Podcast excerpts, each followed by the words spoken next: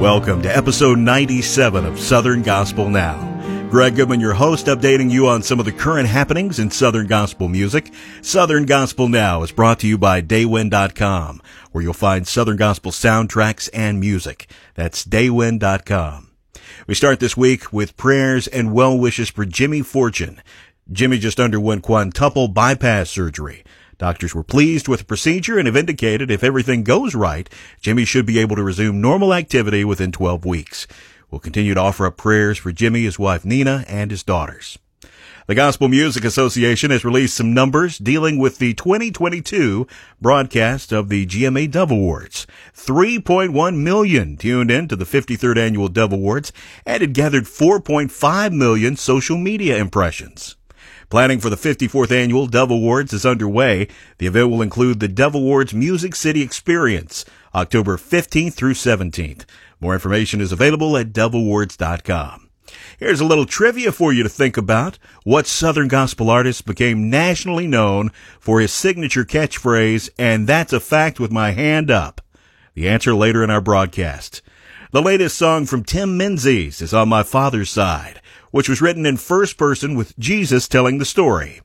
Tim comments on writing the song in this fashion. The Lord has instructed me to do that on a couple of songs. It's always intimidating and it's always, I have a fear and trembling about it because to be speaking on his behalf is taking on more responsibility than speaking on my behalf into what he's done into my life. On My Father's Side is the first single off of the project He Reminds Me from Tim Menzies, which releases March 3rd.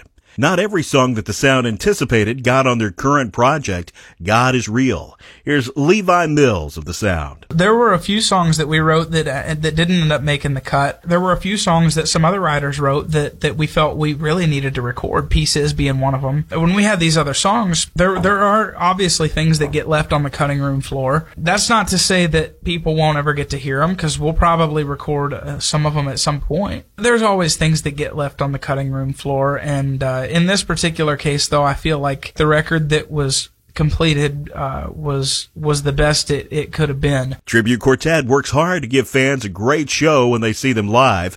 Gary Casto talks about the balance involved. One thing is that we try to have a balanced program. You know, our agency is the Harper agency, and when they get phone calls about Tribute Quartet after a concert, the one thing they always say is that they had such a balanced program. We, we try to have the humor, we try to be fun, uh, but at the same time, we try to bring the message and we just sing, sing, sing. We feel like when we choose songs for an album, if we have to set up a song every night, every song, then we question, is that song really good enough? Because a song should be able to set itself up. It should be able to tell the message. So in a tribute quartet uh, concert, you're just going to get lots of singing. The current single for Wilburn and Wilburn is He Could Love What Was Left of Me. Jonathan Wilburn talks about the song. I'm so thankful that Jesus Christ reached down further than I can reach up. He loved what was left of me. Aren't you thankful? That He has the grace and the mercy to pick up the pieces of our broken, shattered lives and put them back together. Praise the Lord. Kim Hopper gets a chance to work in a solo song or two each night as the Hoppers perform. I always loved these old songs myself, but I really didn't realize how much that people miss that. Nobody's singing a lot of those these days. And so, boy, they come out every night and say, I want that with those good old go gospel songs and some of those wonderful hymns. So it's doing really, really well. And I'm so grateful. That solo project from Kim Hopper is Softly and Tenderly.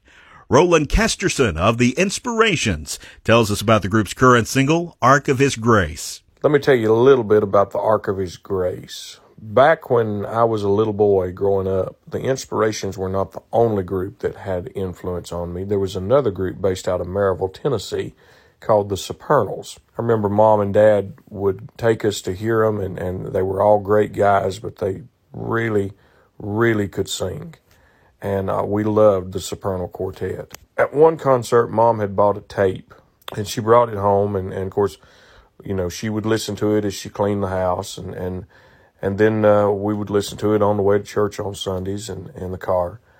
And on that tape was the song Ark of His Grace that Ray had written. The current project for the Lefevre Quartet is My Jesus.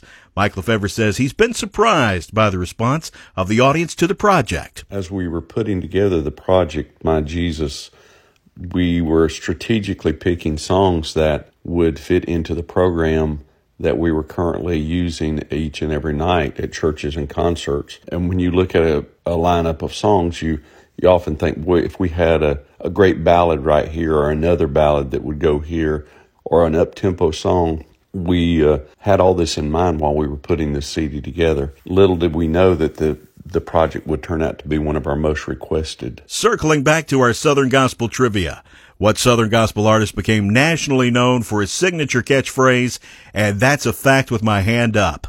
Many of you knew right off this was Wendy Bagwell. Southern Gospel Trivia is powered by Murray's Expanded Encyclopedia of Southern Gospel Music. Taking a look at the Power 50 weekly chart, The Sound takes top honors with Never Not God. Congratulations to The Sound. Well, that's it for today's program. If you missed episodes along the way, they are available wherever you find podcasts or at southerngospelnow.com.